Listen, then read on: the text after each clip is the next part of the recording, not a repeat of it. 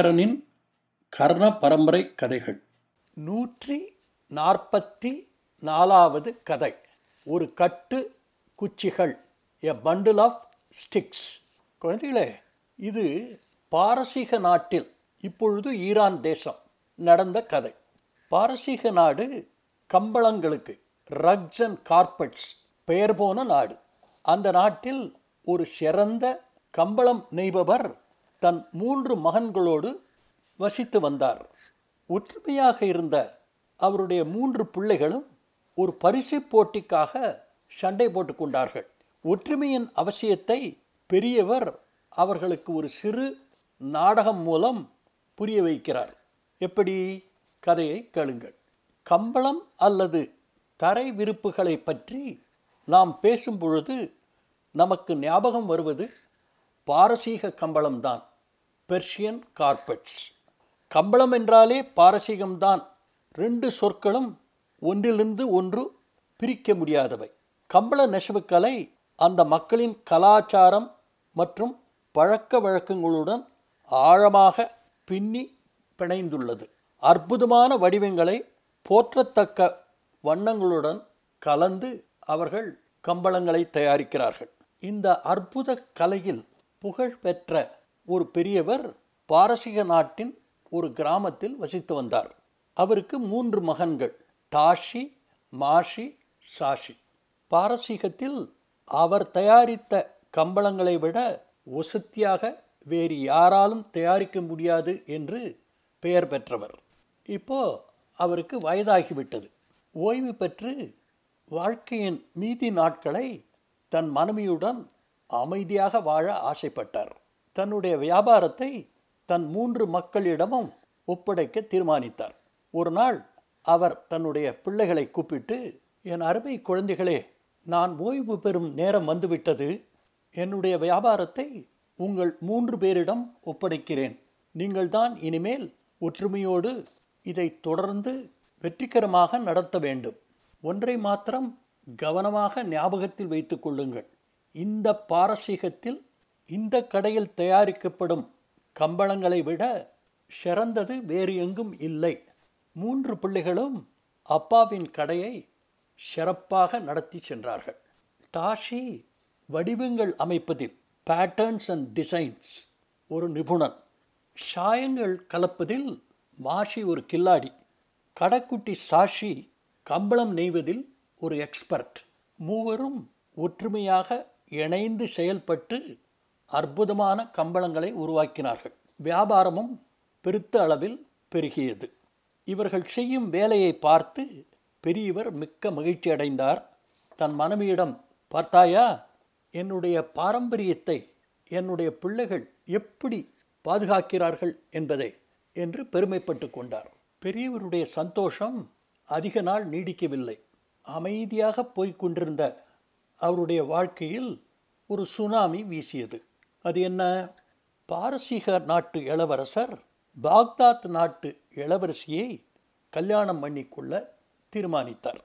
தன் எதிர்கால மனைவிக்கு ஒரு நல்ல பரிசு கொடுக்க அவர் ஆசைப்பட்டார். தன்னுடைய மூத்த மந்திரியை கூப்பிட்டு மந்திரியாரே இளவரசிக்கு அவள் மனம் கவரும்படி ஒரு பரிசு கொடுக்க ஆசைப்படுகிறேன். என்ன பரிசு கொடுக்கலாம்? என்று கேட்டார். முதன் மந்திரி கொஞ்சம் யோஜனைக்கு பிறகு இளவரசே ஏன் ஒரு கம்பளத்தை பரிசாக கொடுக்கக்கூடாது உலகத்திலேயே நம் நாடு தான் அழகான கம்பளங்களை தயாரிக்கும் நாடு என்று எல்லோருக்கும் தெரியுமே என்றார். அருமையான பரிசு என்று இளவரசர் ஆமோதித்தார். இளவரசரின் உத்தரவின் பேரில் நாட்டில் உள்ள கம்பளம் நெய்யும் நெசவாளர்களுக்கு ஒரு செய்தி தெரிவிக்கப்பட்டது. அந்த செய்தியில் சொல்லப்பட்டிருந்த விஷயம் இதுதான். நாட்டில் உள்ள எல்லா கம்பள தயாரிப்பாளர்களும் உடனே வேலை செய்ய தொடங்குங்கள். இளவரசர் பாக்தாத் இளவரசி கல்யாணத்தன்று ஒவ்வொருவரும் தாங்கள் தயாரித்த கம்பளத்தை அரண்மனைக்கு கொண்டு வர வேண்டும். பாக்தாத் நாட்டு இளவரசியே அந்த கம்பளங்களை சோதித்து அதிலிருந்து மிகச்சிறந்த கம்பளத்தை தேர்ந்தெடுப்பார்கள். அவர்கள் தேர்ந்தெடுத்த கம்பளத்தின் சொந்தக்காரருக்கு நிறைய பரிசுகள் தரப்படும். இதற்காக உங்களுக்கு தரப்படும் அவகாசம் ஆறு மாதங்கள் என்று. அரச ஊழியர்கள் கிராமம் கிராமமாக சென்று இந்த செய்தியை பரப்பினார்கள். நம்முடைய மூன்று சகோதரர்கள் இருக்கும் கிராமத்திற்கும் இந்த செய்தி கிடைத்தது. இந்த செய்தியை கேட்ட பெரியவருடைய மூன்று மகன்களும் மிகுந்த சந்தோஷம் அடைந்தார்கள் தங்களுக்குள் பேசிக்கொண்டார்கள் இந்த பரிசு மாத்திரம் நமக்கு கிடைத்தால் நம் புகழ் பாரசீகம் பூரா பரவும். நம் கம்பங்களைத்தான் எல்லோரும் விரும்பி வாங்குவார்கள். நம்முடைய எதிர்காலம் ரொம்பவே பிரகாசமாக இருக்கும் என்று. தாஷி டிசைன் அமைக்க தயாரானான். அப்பொழுது அவன் மனத்தில் ஒரு எண்ணம் தோன்றியது.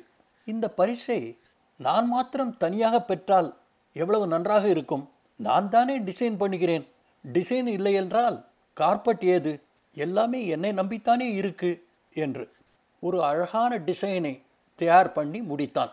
மற்ற இரண்டு சகோதரர்களும் அவனிடம் வந்து டாஷி நீ உன்னுடைய டிசைனை எங்களிடம் காட்டு என்றார்கள். இதற்கு டாஷி திட்டவட்டமாக காட்ட முடியாது என்று சொன்னான். தொடர்ந்து சொன்னான் நான் கஷ்டப்பட்டு ஒரு அழகான டிசைனை தயார் பண்ணியிருக்கேன். அதற்கு நிச்சயமாக பரிசு கிடைக்கும். சகோதரர்களே என் டிசைன் இல்லை என்றால் நீங்களெல்லாம் எங்கே? என்று கேட்டான். மாஷி கோபத்தில் நாங்கள் எங்கேயா ஆபரணங்கள் மாதிரி ஜொலிக்கும் என் நிறங்கள் இல்லை என்றால் உன் டிசைன் என்ன ஆகும்? எனக்குத்தான் பரிசு என்றான் இப்பொழுது சாட்சி குறுக்கிட்டான். நான் தான் முக்கியமானவன். நான் நெய்யவில்லை என்றால் கம்பளம் எங்கே? எனக்குத்தான் பரிசு என்றான் மூவரும் சண்டை போட்டார்கள் போட்டுக்கொண்டே இருந்தார்கள். நாட்டில் உள்ள மற்ற நெசவாளர்கள் கடினமாக வேலை செய்து தங்கள் கம்பளங்களை தயாரித்து முடித்தார்கள். பெரியவருடைய தறி சும்மா கடந்தது சகோதரர்களின் சண்டை முடிவதாக தெரியவில்லை. நாளாக ஆக நிலைமை மோசமாகி கொண்டிருந்தது. கோபத்தில் டாஷி தான் தயாரித்த டிசைனை கிழித்து போட்டான். சாயங்கள் இருக்கும். ஜாடிகளை நோக்கி சாட்சியை தள்ளினான். சாயங்கள் எல்லாம் தரையில் விழுந்து நாசமாயின. பதிலுக்கு சாட்சி மாஷியை தறியை நோக்கி தள்ளினான்.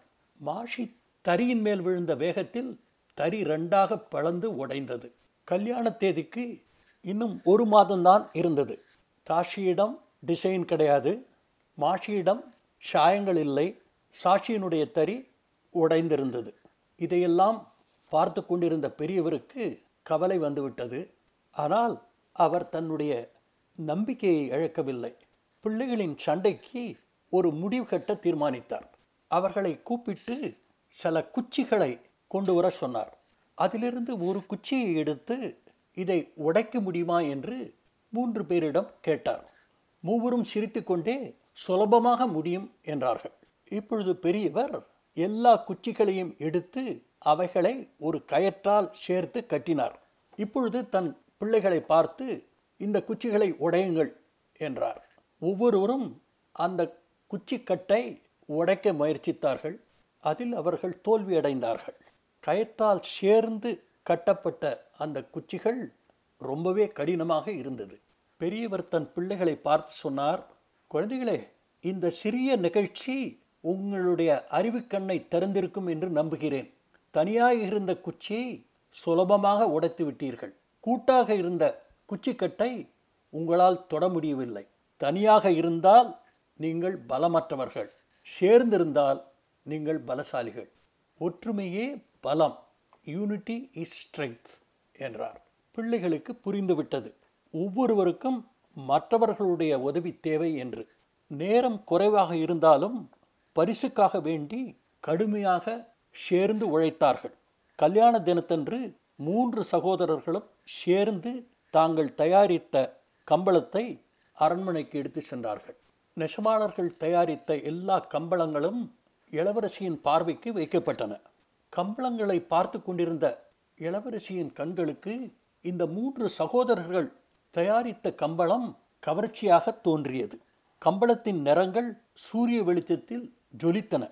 அதனுடைய டிசைன் கண்ணுக்கு இன்பமாக காட்சி தந்தது. நெய்தல் சரியாகவும் மென்மையாகவும் இருந்தது. பாக்தாத் இளவரசி தன்னுடைய முடிவை சொன்னாள். இந்த கம்பளம்தான் எனக்கு வேண்டும் என்றாள். இளவரசர் சந்தோஷத்தோடு அந்த மூன்று சகோதரர்களையும் கூப்பிட்டார். இந்த போட்டிக்கு நான் அறிவித்திருந்த பரிசு உங்கள் மூவருக்கும் தான். நீங்கள் மூவரும் சேர்ந்து உழைத்து இந்த பரிசை பெற்றிருக்கிறீர்கள் என்று வாழ்த்தினார்.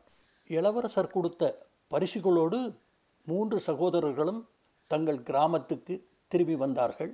பரிசு பொருள்களை பெற்றோர்களுக்கு சமர்ப்பித்து அவர்களுக்கு தங்கள் வணக்கத்தை செலுத்தினார்கள். பெற்றோர்களுக்கு ரொம்ப சந்தோஷம்.